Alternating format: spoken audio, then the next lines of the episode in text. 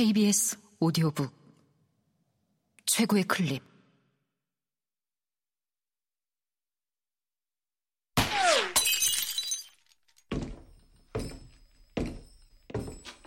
KBS 오디오북. 셜록 홈즈 회고록. 마지막 문제. 코난 도일 지음. 성우 김성희 장지민 읽음 하지만 그가 꺼낸 것은 몇 가지 날짜를 기록한 수첩이었어. 전에는 1월 4일 내 계획에 차질을 주었네. 그가 말했지. 23일에는 나한테 폐를 끼쳤고 2월 중순에는 전해 때문에 내가 심히 불편했어. 3월 말에는 내 계획이 완전 박살이 났고 4월이 저물어가는 지금 자네한테 쉴 새 없이 박해를 당해서 나는 바야흐로 자유를 잃을 위험에 처해 있다네. 있을 수 없는 상황이 되어가고 있지. 나한테 제안할 거라도 있나요? 내가 물었어. 홈즈 씨, 이만 손을 떼도록 하게. 그가 고개를 내두르며 말했어. 반드시 그래야만 해. 월요일 이후 손을 떼죠. 내가 말했어. 자네 같은 지성인이라면 이런 일의 결말은 하나뿐이라는 것을 잘 알 걸세. 자네는 물러설 필요가 있어. 자네가 이런 식으로 일을 밀어붙이는 바람에 우리에게 남은 대책은 오직 하나뿐일세.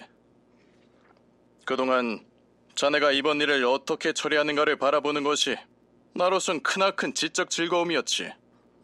그런데 솔직히 말해서 이제 극단적인 조치를 취하지 않을 수 없다는 게 나로선 서글픈 일일세. 자네가 지금은 웃지만 장담컨대 정말 서글픈 일이 될 거야. 위험은 내 일의 일부입니다. 내가 말했어. 이건 위험이 아닐세. 그가 말했어. 불가피한 파괴지. 자네는 단지 개인과 맞서고 있는 게 아니라 막강한 조직과 맞서고 있어. 자네가 그렇게 영특한 머리로도 결코 그 전모를 파악할 수 없었던 조직과 맞서고 있는 걸세. 자네는 물러서야 해. 안 그러면 무참히 짓밟히게 될 거야. 이렇게 대화를 즐기다 보니 다른 곳에서 중요한 볼일이 나를 기다리고 있다는 걸 깜빡했군요. 내가 일어서며 말했지. 그 교수 역시 일어서서 슬프게 고개를 내두르며 묵묵히 나를 바라보더군. 그거 참 딱하군. 그가 마침내 말했어. 아무튼 나로선 이제 할 만큼 했네. 나는 자네의 수를 모두 읽고 있지. 자네는 월요일까지 아무것도 할 수 없어. 그동안 우리는 둘이 대결을 해왔는데 자네는 나를 피고석에 세우고 싶겠지. 장담컨대 나는 결코 피고석에 서지 않을 걸세. 자네는 나를 이기고 싶겠지. 장담컨대 자네는 나를 결코 이기지 못할 걸세.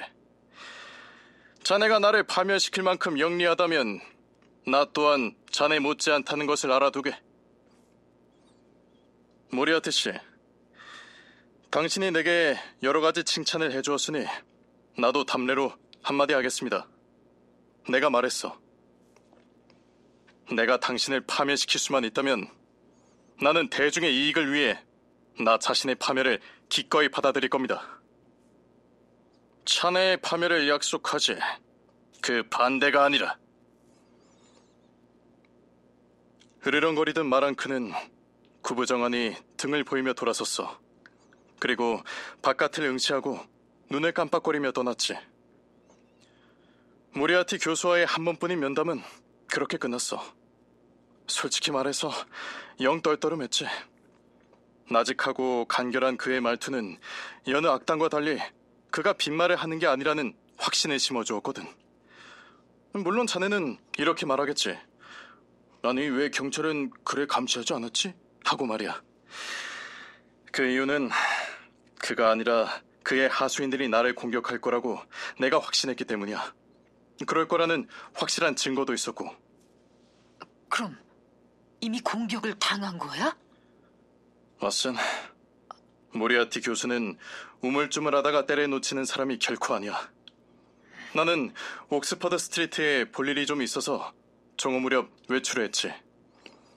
벤팅크 스트리트에서 웰백 스트리트로 이어지는 사거리를 지날 때 말 두 필을 끄는 짐마차가 길 모퉁이에서 튀어나와 나를 향해 사납게 달려오더군.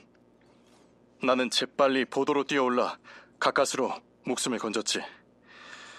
짐마차는 메릴본 레인으로 꺾어져서 질풍같이 달리더니 순식간에 사라졌어. 나는 그 후 계속 보도로 걸었는데 비어 스트리트를 걸을 때 어느 집 지붕에서 벽돌 한 장이 떨어져 내 발치에서 부서졌지. 나는 경찰을 불러서 그 장소를 조사하게 했어. 수리를 하려고 지붕에 슬레이트와 벽돌을 쌓아 놓았더군. 사람들은 그 중 한 장이 바람에 넘어진 것 같다고 말했지만 난 그게 아니라는 것을 알고 있었어. 하지만 그걸 증명할 순 없었지. 그 후 마차를 타고 펠멜에 있는 형의 하숙집에 가서 하루를 보냈어. 그리고 이제 자네에게 온 건데 오는 길에 몽둥이를 든 괴한의 공격을 받았지. 놈을 때려 눕혀서 경찰에 넘기긴 했지만 분명 장담컨대 내 손가락 살갗을 찢어놓은 그 앞니의 주인과 은퇴한 수학 코치의 관계는 결코 밝혀지지 않을 거야. 수학 코치는 아마도 10여 킬로미터 밖에서 칠판에 무슨 수학 문제를 풀고 있겠지. 내가 여기 들어와서 먼저 덧문부터 닫고 앞문이 아니라 눈에 덜 띄는 출구로 이 집을 빠져나가겠다고 자네의 허락을 받은 것도 이상할 게 없어, 왓슨.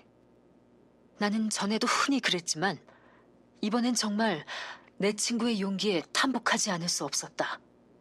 종일 공포 분위기를 자아냈을 게 분명한 이딴 사건을 하나하나 털어놓으며 태연히 앉아있다니.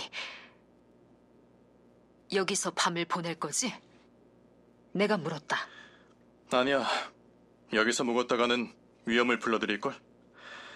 계획은 다 세워두었으니 모든 게 잘 될 거야. 이제는 일이 충분히 진행되었으니 체포에 권한한 경찰은 내 도움 없이도 잘 해낼 수 있어.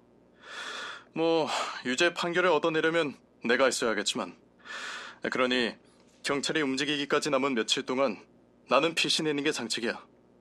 그래서 자네가 유럽 대륙으로 나와 같이 가줄 수 있다면 정말 좋겠어. 어, 의원 일은 한가해. 내가 말했다. 게다가 부탁을 잘 들어주는 이웃도 있으니 나도 같이 가고 싶어. 그럼 내일 아침에 출발할까? 필요하다면? 아, 그럼 필요하다 마다.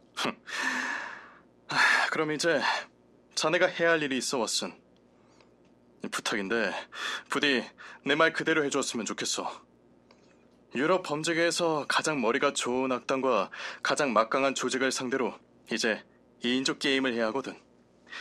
자, 이제 잘 듣도록 해. 자네가 가져갈 짐은 믿을 만한 심부름꾼을 시켜서 수신인 이름이나 주소 없이 오늘 밤 빅토리아 역에 갖다 놓으라고 해. 아침에 사람을 보내 핸섬 마차를 잡을 때에는 알아서 나타난 첫 번째 마차도 두 번째 마차도 잡지 말라고 해. 그후 핸섬 마차에 재빨리 올라타서 스트랜드가의 로더 아케이드 끝까지 달려가도록 해.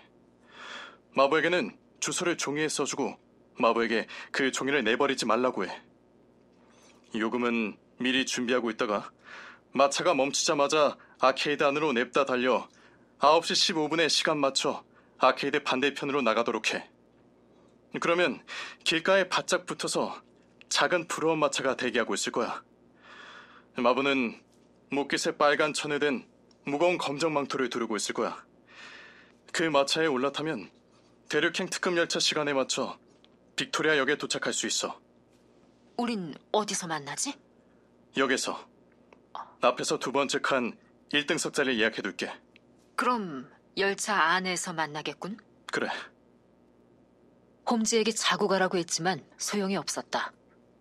그가 묵어가면 집안에 화를 불러들일 거라고 생각하는 게 분명했다.